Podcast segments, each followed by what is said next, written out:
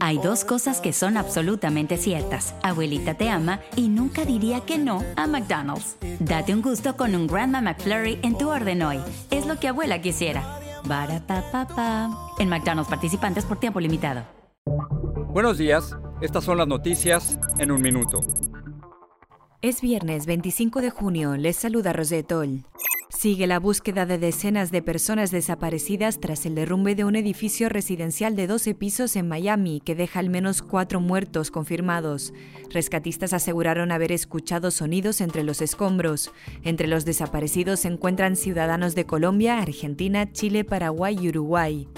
Tras meses de presiones de congresistas, este viernes la vicepresidenta Kamala Harris viaja a El Paso, Texas, para visitar la frontera con México, donde se concentra la parte más visible de la crisis migratoria.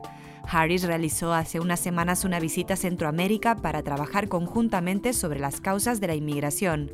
Está previsto que se conozca la sentencia al ex policía de Minneapolis, Derek Chauvin, quien podría ser condenado a décadas de cárcel tras ser declarado culpable del asesinato de George Floyd.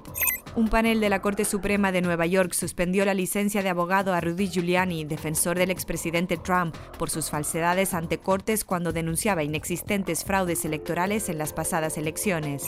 Más información en nuestras redes sociales y univisionoticias.com. Hacer tequila, don Julio, es como escribir una carta de amor a México. Beber tequila, don Julio, es como declarar ese amor al mundo entero. Julio es el tequila de lujo original, hecho con la misma pasión que recorre las raíces de nuestro país.